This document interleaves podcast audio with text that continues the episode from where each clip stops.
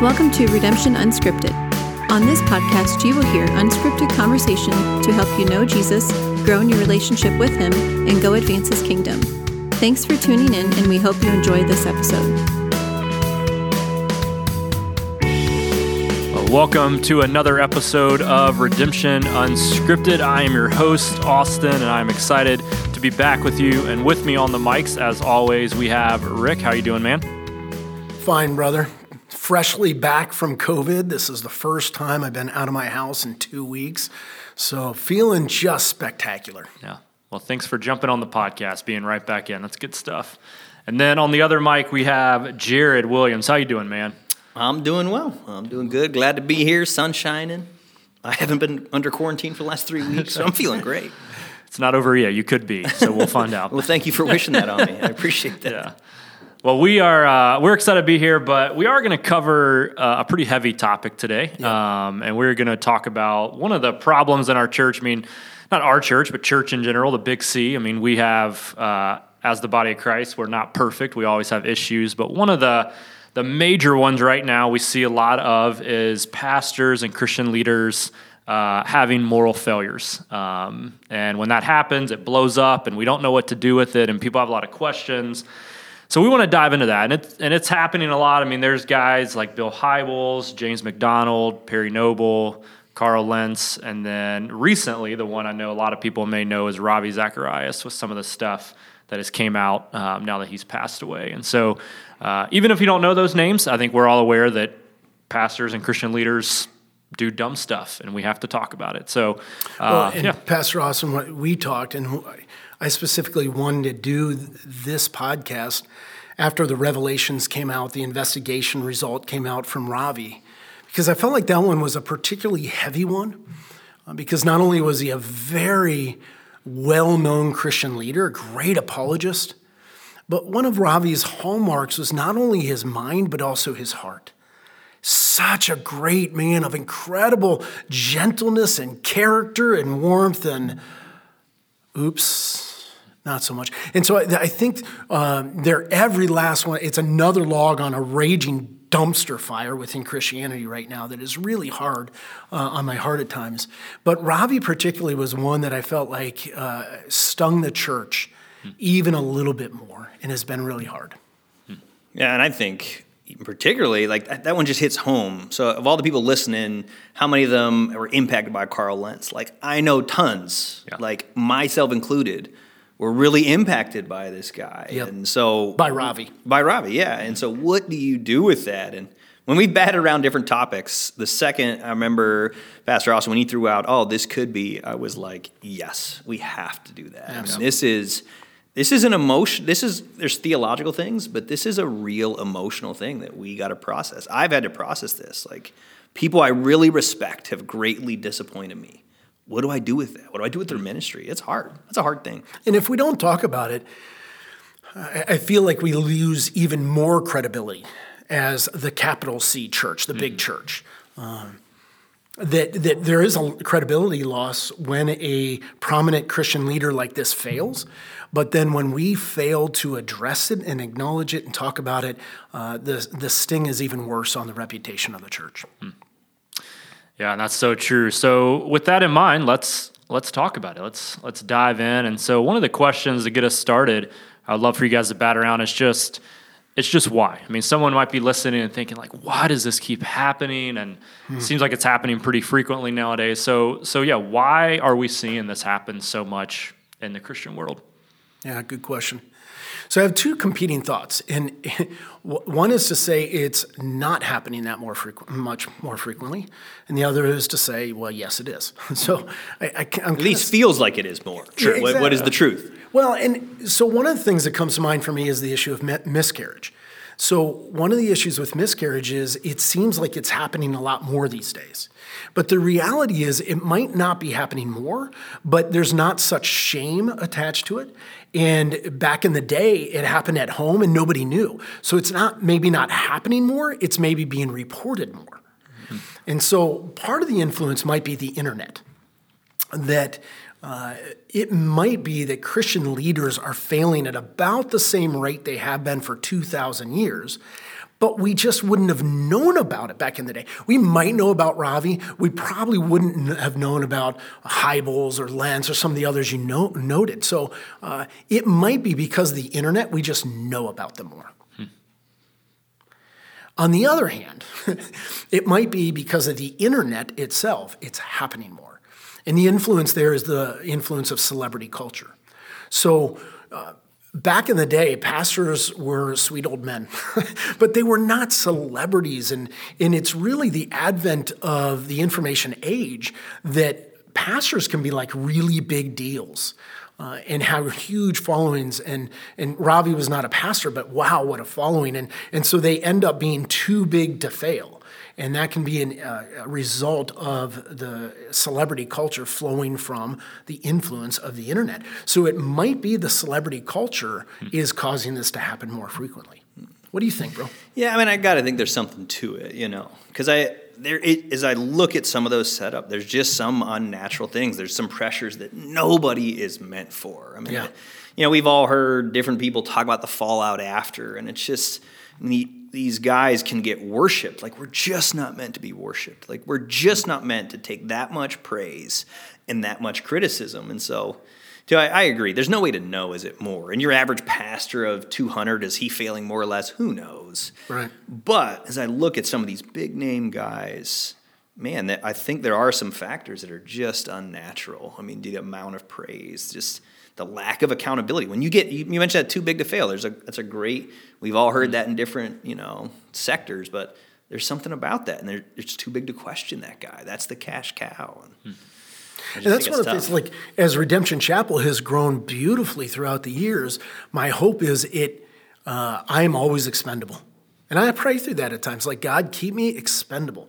Because what if we get to a point where uh, the name of Rick McKee, oh, we can't lose that.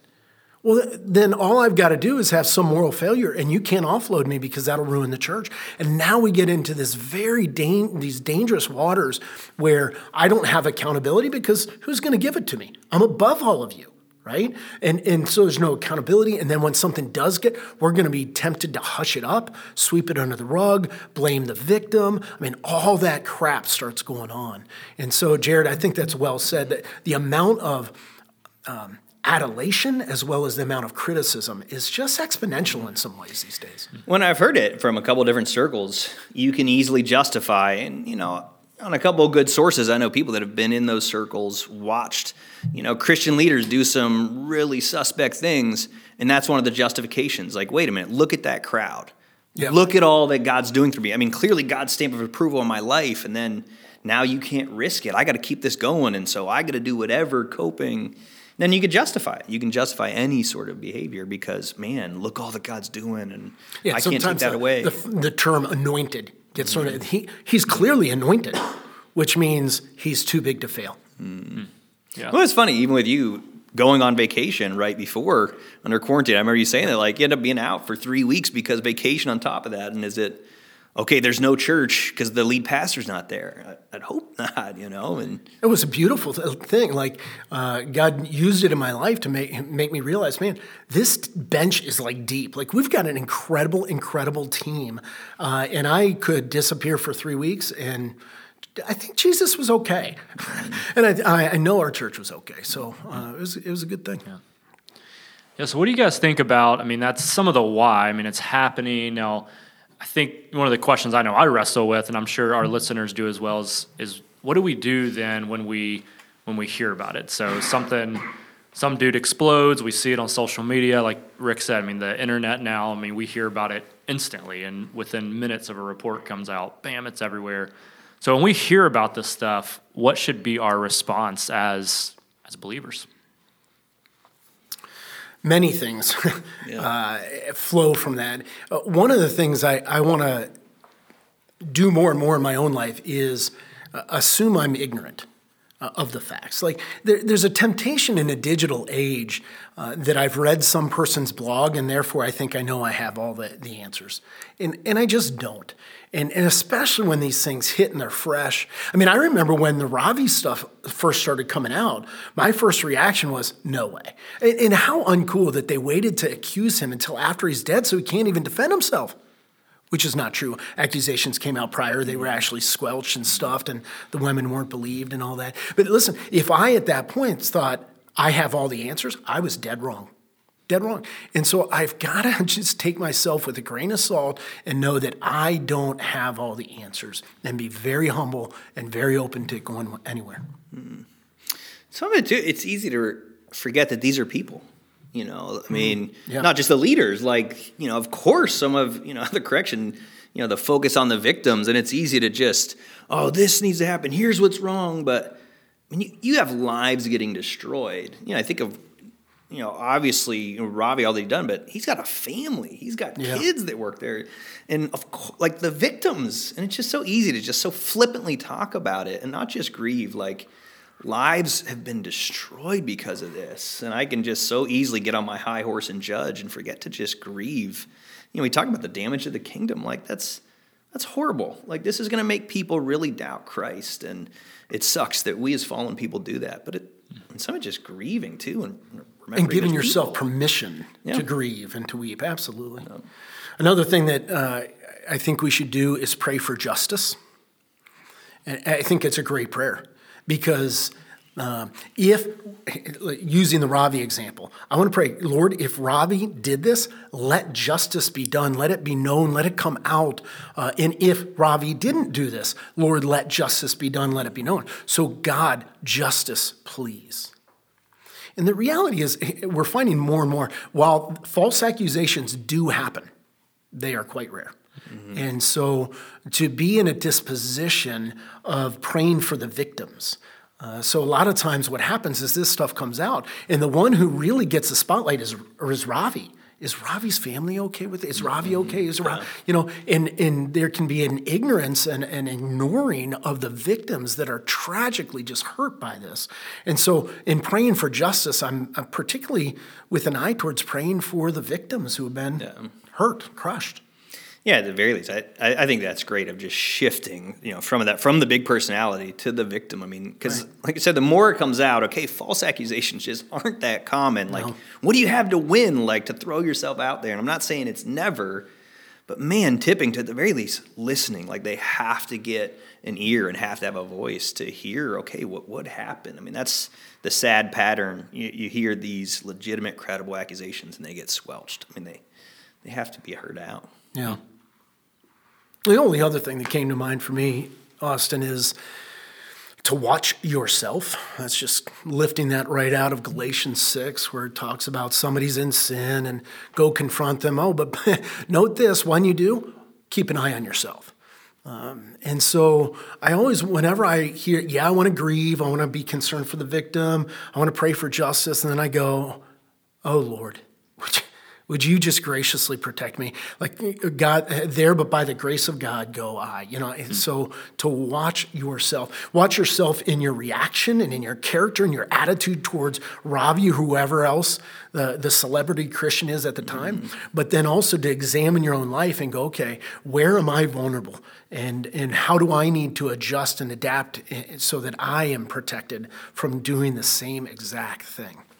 Yeah, that was my quiet time this morning. I was going through James, and it's that who are you to judge? You know, like God's the judge. I'm supposed to be a mm-hmm. doer of the law, and man, I think that's a good word because it's it's so tricky. So Dan Larison, one of your good buddies, I, I remember you know, at this point, gosh, 20 years ago, a young Christian trying to process these things, and I remember something heinous happened, and I remember just saying like, "Oh, that's disgusting. What kind of person?" And I remember Dan saying that like, "Man, I, it's crazy to think I'm capable of that." Hmm. And I remember thinking, no way. Like we're the good ones. They're the dirty sinners. And just to really process like my own depravity and knowing I'm capable of great evil, it's much more comfortable to pervert, you know, paint them as the perverts. And I don't have that. But I think it's much more theologically true to say, but by the grace of God, as you said. Yeah. Man. Hmm. How about Larison getting a shout out on the podcast? I, I meet him for coffee in a couple hours. We'll make sure to tell, tell him to listen. So, No, I, yeah. and I mean, it was. It was 20 years ago, and I remember him saying that that could be me, and I just remember thinking, no, no way. It No, could- what, you know. what I'm going to say to Dan is uh, we did a podcast called What to Do When Leaders Fail, and we talked Yeah. about you. so go listen. yeah. Well, and I, and I love, yeah, I love what you guys are throwing out, and I love, and even with that last point, I mean, because us, even around this table, as three pastors, like we can sit here and talk about these guys who who made mistakes and critique all the situation, but it could be one of us sitting around this table too. So we're aware of that, like we're capable, and that's slightly terrifying, which is a good thing. That it should be terrifying. terrifying, but. So, so I guess the question, another question for you guys is, I mean, should should we be shocked when we hear about this? Yeah, I mean, should we be shocked? Should we not? Where where should we be in that? Well, and no, I don't think we should be. And this is rolling off just what you guys were just kicking around, and uh, that any Christian is capable of the worst sin. And for me, what this does is it confirms the gospel. If if our solution to human sin is human righteousness, then uh, boy, this is terrible. This is shocking. But uh, good theology, as you were saying, Pastor Jared, it, no, we're all depraved, we're all messed up, and Jesus is the only righteous one, and the only solution is the cross. And so, to me, this just confirms the gospel, and I'm not shocked at all. And yet, and this is where there has to be nuance, there has to be balancing. Because then, if I overplay that, then I end up in license or I end up winking at sin and sin's okay, and we're not saying that. We do not use the gospel as some shield for uh, to cover celebrity Christians that no, it's okay because of the gospel. No, no, no, no. So, on the one hand, I'm not shocked because the gospel's true. On the other hand, uh, we don't excuse it as okay just because the gospel is true. That's where I just love God's word, and it's real, it's raw, it's gritty, and it. As you look at God's word, I think we can make an account for that because it is, gosh, you. I would be shocked if it didn't line up with God's word, but what we know from God's word is our depravity, and that everybody, anybody respect, give them enough time, they will disappoint you in a great way. And so if Dan Larson's getting a shout out, so is my wife. She uh, she just taught it, you know, our women's Bible study, going through David and Bathsheba. Yep. I mean, he is upheld. This is a man proclaimed by God's word is a man after God's own heart. God said it. I'd have to believe that's true. And yet, what do we know? An adulterer, you know, had a man killed. Like the greatest compliment I could think of. A man after God's own heart committed murder, tried to cover it up. So there, biblically, we see it's dead clear. Like all of us are capable of horrible things. And okay, God's word is clear and backed up by the grace of God. And so I think we have to have good theology. No doubt.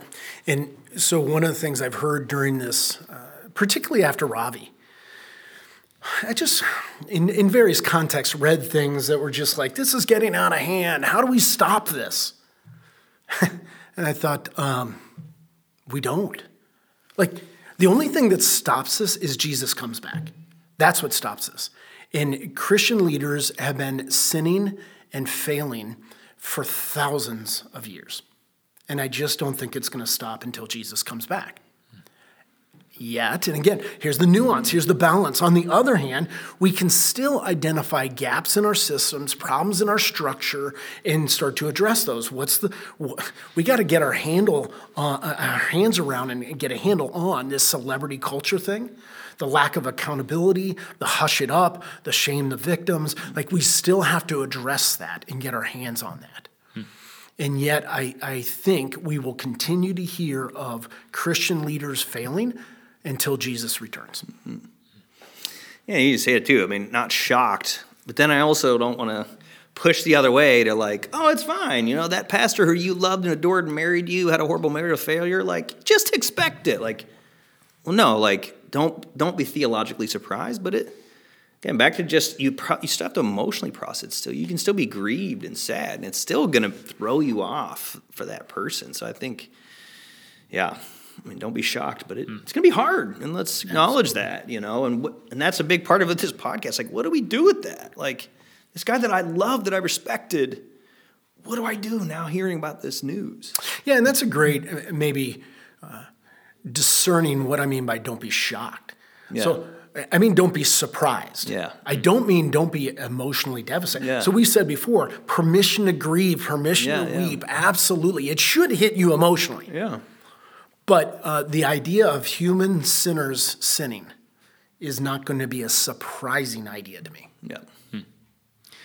Yeah, so part of that, guys. I mean, when when people are when sh- when this stuff comes out and people are shocked. I mean, one of the questions that instantly people start asking is, So what do I do with all their stuff? I mean, granted, they're celebrity pastors and leaders because they probably put out a lot of stuff, whether that's books or content online. So there's typically after you know this comes out, there's still a host of stuff out there that people you know go to some extremes with. But so I would love to hear you guys answer that. Like, what do we do with whether it's books, you know, stuff online, just materials that they've contributed to the church? What do we do with it?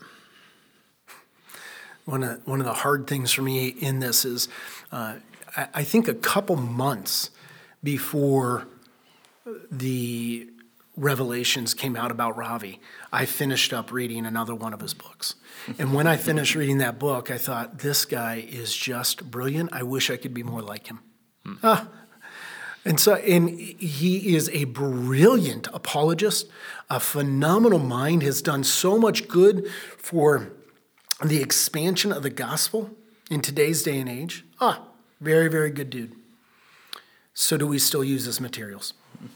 Well, and some of it, you know, even as we talk about it here, in my understanding, I don't know that this, you know, this. I mean, Ravi's the big one that we're all talking about, but I think it's it's broader than Ravi, right? So, totally. in some ways, as we deal with it, okay, we're talking about what situation, you know. So there's a broad scale, like what sin are we talking about? Good. You know? So in some ways, I, I don't think we can say, well, here's what you do, you know, when a guy has moral failure. And I don't even think you can, you know, here's the chart. Okay, well, he had seven sins in seven weeks, so that means take down podcasts, keep books. Yeah, you know, exactly. There's no formula, but there is nuance. Like, are we talking about unbelievably horrible, gross sins? Well, that could be different than, well, this guy was a stern leader and a harsh leader. Sure okay, that's not the same as pedophile, you know? And so, absolutely. In some ways, I think we got to allow for a little bit of nuance. What's the situation? What's the so sin? it's not one size fits all. There Correct. is discernment and wisdom that goes it's into it. To. Absolutely. And even even when a guy is horrible, I mean, the reality is Ravi's books are still good. Now, now I, am not suggesting that they are all good and use, um, but I'm saying like the content in there is still good content. And so the question is do you still use good content from this guy when this guy ends up being very stained and fallen? And I agree with you, Pastor Jared. It goes to some discernment. Uh, it's going to be case by case. Uh, there is a, an interesting issue from church history out of the 300s, the Donatist controversy. Uh, and so this was wrestled with back in church history when you had uh, priests who, during persecution, had recanted their faith in Christ. And then when the persecution let off, they, they came back. Uh, and now the question came as they continue as priests do we trust their ministry? Uh, and so that, that, I'm abbreviating it for time's sake, but uh, so the practical question becomes: What if you are married by a, a priest, a pastor, whatever, and uh, later found out that that guy's steeped in sin his whole life. Is your marriage valid? What if you came to faith through his ministry? Is your faith valid? valid? Your conversion? What if you got baptized by him? Do you need to go be rebaptized? And that's a very important practical question. And the, the answer from church history is that no, the, the ministry that took place in your life was really between you and God. That guy was a broken vessel in between you two, but your faith isn't dependent upon the vessel, but by the God who is flowing grace into your life. And so your marriage is valued, your, your conversion is valid, your baptism is valid. Uh, and in this case, some of these guys' ministry impact or their materials might still be valid. And I love that on a couple levels. The fact that it is church history again, you know, that's a don't be shocked. The church has been dealing this. They've been dealing with this since the church began. I mean, so that example is 300. A guy has a moral failure. What do we do with his ministry? Is that not the exact question we're asking here? And I love the answer that they came to, right? Mm-hmm. And it's not an easy one. I don't think you throw it out. So if God, if you're listening to this and God moved in your life through a fallen man, I, and I, I, wrestle with this, you know. Do I throw that out? with that? Was that not God's voice because this guy was a sinner? No, that you can still say if God moved in your life through somebody's material and they had a moral failure, that was that could still be God moving, the Spirit moving in your life. Paul says as much. Paul admits there's preachers out there preaching with horrible motives. And Paul says, I still celebrate it because yeah. people got to hear about Christ through them. Is that not the same thing? Whether it be 300s or the New Testament, right? Like, fallen men, horrible sinners that God still moves through. And And that's where I've settled. I've wanted to just throw out, because I think initially as a young Christian, that's what I've done. Throw it out. They're perverts, they're sinners, you know, pick your sin. And well, back to King David. Okay, God could have moved through them at one point and they made a horrible, horrible, committed yeah. a horrible sin. But man, if God moved in my life, I don't have to question that a ton. And so to be very uh, tangible and practical in answering your question, Austin, I, I think uh, we've taken Ravi's books down off of our website. I, am I correct about yep. that? Yeah. That that we uh, we have a recommended reading section, and in the apologetics section, particularly, we had some Ravi books, and we took them down uh, because that is a public platform where we can't give any caveat, any nuance to it. Mm. Uh, I might still read his books personally. And there might be times where I recommend them to an individual uh, with a caveat that I can offer. Uh, but to do it in a blanket public way is very difficult because there are a lot of women who have experienced abuse at the hands of men, and uh, that is going to be very difficult for them to, to see that kind of public endorsement. Hmm. So, uh, again, it's just trying to sort through the nuance of it, where we do and where we hmm. don't.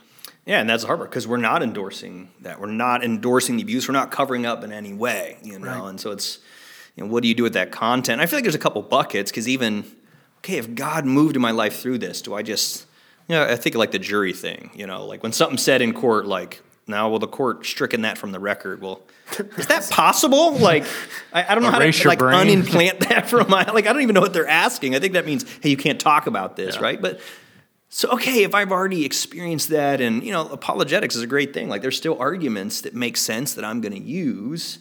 Now, okay, am I going to intentionally go read one of these guys right now? Probably not. Like time isn't one of those factors. Like I just can't. It'll right. it'll mess with my head too much. But I, you know, it doesn't mean what I heard from them wasn't truth. And yeah. Hmm. Well, I think both you guys are hitting at it. It's just and it, and we want to be people that acknowledge it too. Like we're not going to hide. I mean, you think King David, like it's in the Bible. God didn't want to hide it from us. He did some yep. terrible stuff, but he did some amazing stuff. So for us to be you know, back to your hush, hush it up earlier in the conversation. Like we don't want to, we don't want to just pro hushing it yeah, up. acknowledging yeah, yeah, yeah. people have hushed up. yeah, like we just got to be real. Like it, it stuff happens, and we're not going to hide it, and got to be real about it and be honest about it. So yeah, And, and who wrote most of the Psalms in our Old Testament? yeah, King David. Yeah.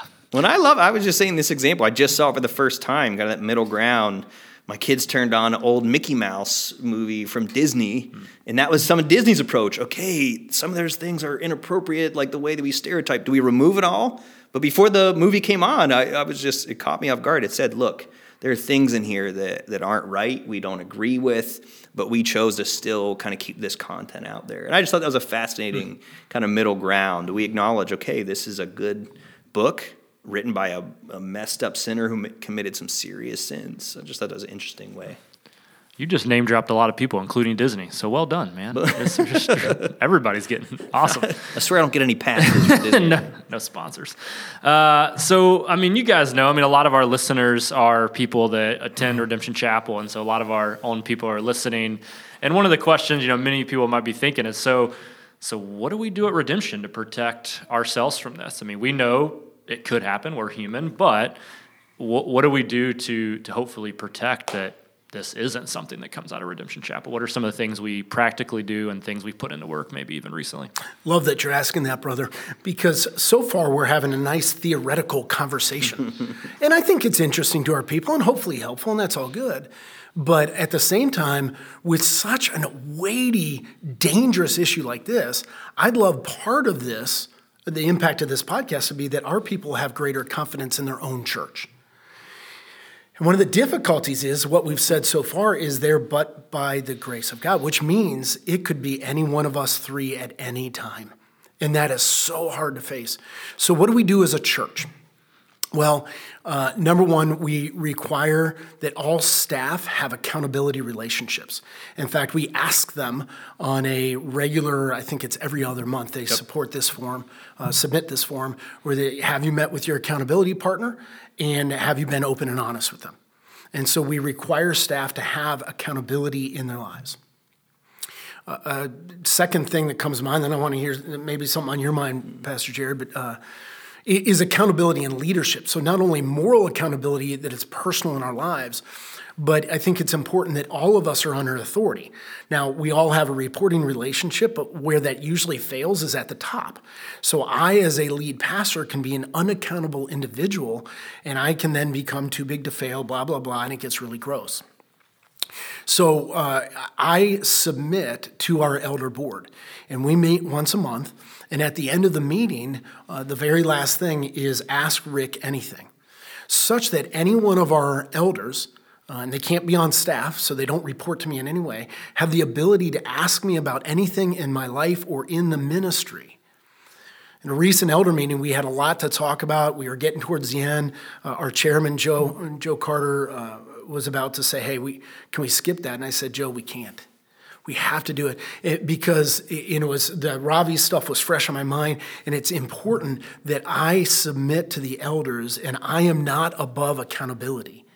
Uh, so that, that issue of accountability, both personal moral accountability and then leadership, uh, kind of organizational accountability, I think both of those are in play and both are hugely important.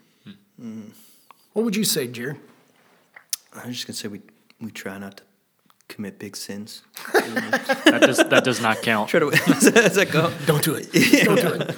No, I mean, yeah, obviously a lot of that is walk with God. But uh, one of the things that came to my mind is just culturally. You know, I think of some of the cultures that happens, and I, am at least I'll speak personally. I don't necessarily feel that pressure. Some uh, cultures where it's just the the pastor, the priest, they walk on water. They're in yeah. another category and we, we don't want to think of them as having depravity like all of us. And I, I just appreciate some of the cultures where honest about that. I mean, part of that is messy. It's not just like, oh, the congregants are messy. We have our stuff together. Our stuff doesn't stink, you know. So, I mean, some of that, you know, is just trying to set a culture to acknowledge, like, we're. I love, you know, Tripp has a great book, Dangerous Calling, yep. and he makes a point. Look, any person on any staff is just as capable of any sin as anybody in the church. But yet, the dangerous calling part is sometimes they don't have the accountability or they don't have the access to the body. And and I think we do a good job of just not having that we're holier than thou, you know, culture. Like we're just regular guys, so we do everything we can to have that accountability and experience that grace of God. Yeah, so there's no pedestal. Mm. Uh, we, we have the priesthood of believers. We do messy. All those things form part of our culture, which is in some ways protective. I think another aspect of our culture that's protective is that uh, we are trying to do what we can to avoid the celebrity culture in, in our church. Uh, some things that lean into that, you'll, you'll never find uh, my name on the sign out front. We just don't do that kind of stuff. Uh, there are no green rooms for pastors or for musicians. We avoid that intentionally because we don't want a celebrity culture. That's where it gets gross. There's no private bathrooms. I don't have my own private bathroom because uh, I'm not a big deal. I'm just another person in the church. The fact that we have shared teaching, uh, which you guys teach awesome when you preach, that's, that's fantastic. But there is a side benefit that there's not one anointed person. Like right out of the gates, there's like at least three that are preaching. And so we're sharing that. That's very, very good. And we usually pray about that before the sermon. When you preached on Sunday, Austin, you said it doesn't matter which pastor opens word, it matters that God speaks through his word. Mm-hmm. Uh, and so all those kind of things form this very intentional no celebrity culture. And it's precious to me. I think some of it's just got to be a commitment to God's word too. I mean, I, have talked to other churches, and I, recently I had somebody ask, "What is, you know, is your elder board? What does it look like? Is that actually just trustees? And what are the qualifications?" And I kind of laughed. I was like, I, like. I didn't know, like, I, I was being genuine. I didn't know what they meant. I'm like, the, well, the biblical ones.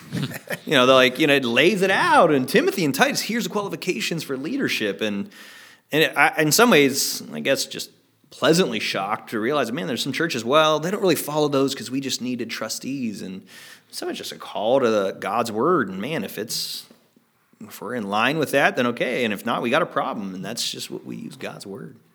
Well, and as part of our commitment to the God's word, we do church discipline. Mm-hmm. And Pastor Austin, you just preached about this yesterday and did a great job on it, man. But uh, church discipline is very uncomfortable, but what it says as a church is that we are not going to wink at sin. There's grace, there's forgiveness, there's love, there's restoration, but when somebody is in gross or unrepentant sin, we will address that openly as a church. And we did that over the last year with an elder. We had to remove an elder from his position. And so the commitment to church discipline, including leadership, is part of our culture as well, and that's a protection. And it's so funny, right? Because everybody we get a lot of flack when we do church discipline. Yes, we do. So on both sides, right? Like so people so. So when it happens, we were so mad, but yet on the front side, whenever there's gross sin, people, you know, oh, I'm so glad they do that, but when we do it, but and that's the reason, right? And that's what you unpacked in your sermon like well, they don't like it, but there's a reason in God's design that he has that because we got to take this stuff mm. serious. Well, and that's there's a posture then of submission that God is God, He's wiser than we, and even if we don't like it or think it's awkward, we'll still do it. Right there, we said there's one celebrity. It's Jesus. That's it. And the rest of us are submitted to Him. once, once we lose that posture, uh, we're, we're headed for danger. Hmm. And the only other thing that came to mind for what protects us, and uh, maybe I can land with this if you guys are, are cool with that, but uh, we recently, as elders, crafted a new bylaw. So our Constitution can only be changed by a vote of the membership, uh, but bylaws can be added uh, or edited by a vote of the elder board. We added a new bylaw, and this one is about moral failure. And I, uh, this will be sent out to the members soon. I don't think they've seen this yet but it's as this Ravi stuff was weighing heavy, heavily on my heart. I wanted something in black and white. I wanted something in ink for our church. Because I saw a lot of pastors going on uh, social media basically doing virtue signaling of saying, hey, uh, this is terrible and I hate what's going on. And I'm like, man, I want our church to set something up that this is what we will do. Uh, it's reactionary to happening in culture out there, not to something actually happening on our staff. Correct. Thank so you. We're not writing this because there's a significant failure on our staff. Not, not at all. And praise God for that, but it, there but by the grace. And so this is the bylaw I hope we never need. Mm-hmm. but I think it's important to have it on the books and it's been voted in. Let me read it to you. It's new. It says any accusation of serious moral failure, e.g., sexual impropriety, addiction, financial misconduct, deception, abuse, etc., against an elder or staff member may be brought to the attention of any elder or pastor. That elder or pastor has the responsibility to make sure the accusation is brought to the attention of the full elder board. If it is indeed an accusation of serious moral failure, the elder board will recuse the accused elder, if applicable, and decide how best to investigate the accusation so that all things may be brought into the light. This may include putting the elder or staff member on temporary leave during the investigation and or seeking an external third-party investigation when appropriate. Righteousness and justice will be our primary concern, as well as loving and ministering to any potential victims. Appropriate government authorities will be informed whenever applicable. We will not seek to shield the ministry nor the accused at the expense of truth. If there is an investigation, that investigation will not be conducted nor steered by someone with close relational ties to the accused, whether family or close friends. If the serious moral failure is confirmed by the investigation, the elder board will decide the appropriate disciplinary action which may include removal of that elder or staff member and informing the, the congregation. We will not be interested in shielding reputations. We will value biblical guidelines, the accused's rep- uh, redemption, justice for any victims, protection of future victims, the glory of God, and the purity of our testimony. We believe the futures of both our lowercase church and the capital church. It reads better than it than, than that. But so we believe the futures of both our church and the church are most blessed when godliness is valued over gifting, when the full truth is pursued, when sin is brought into the light, and when we have staff and elders who walk in repentant holiness. And I just add amen. And so uh, this is a new bylaw on the books. Uh, there's much within it that resonates with my, within my heart. Any reaction from you guys to that? I would just say I'm, yeah, thankful for uh, yeah, thankful for our church putting something like that together. And um, yeah, it's like you said. I hope we don't need it, but it's mm-hmm. good to have it. So, any thoughts? And I like the plurality of eldership too. You know, this isn't when we say elders, it's not you know you and your best buddy and just a boys club that can. I mean, this is people non-paid from the congregation that meet these biblical criteria, like a group of men. You know, hopefully to get out of that unbiased to just pursue truth. You know, I mean that that's what we're about. Mm-hmm. And and obviously, you know, you want to be there, but to lay it out there in black and white. No, this is what we're going to be about and what we're going to pursue. Yeah, yeah. And again, I hope we never need it. But should this ever hurt, hit our church, uh, I hope we live this out, that we very much value the right things, uh, and we live it out humbly and let the chips fall where they do. Mm-hmm. Yeah, and with with this topic, it's it's been heavy, but it's been um, it's been important, and I'm grateful for you guys batting around a little bit, and just encourage our our listeners. Uh, you know, if anything you take from this, put your hope in Jesus. Don't put it in a man. Don't put it in a pastor, a leader. Um, put it in Jesus, and then if if you go to redemption, we would man pray for us as pastors. We would love that. If you go to another church, lift your pastors and leaders up in prayer. Uh, they definitely need it. So guys, thanks for talking about this. Um, and thanks for listening. And we will catch you next month on another episode of Redemption Unscripted. Thanks for listening. And if you enjoyed this episode, please share it with others. To catch the latest episode, be sure to subscribe and follow us. For more resources like this, visit our website at www.redemptionchapel.com slash grow. We hope you join us next time on Redemption Unscripted.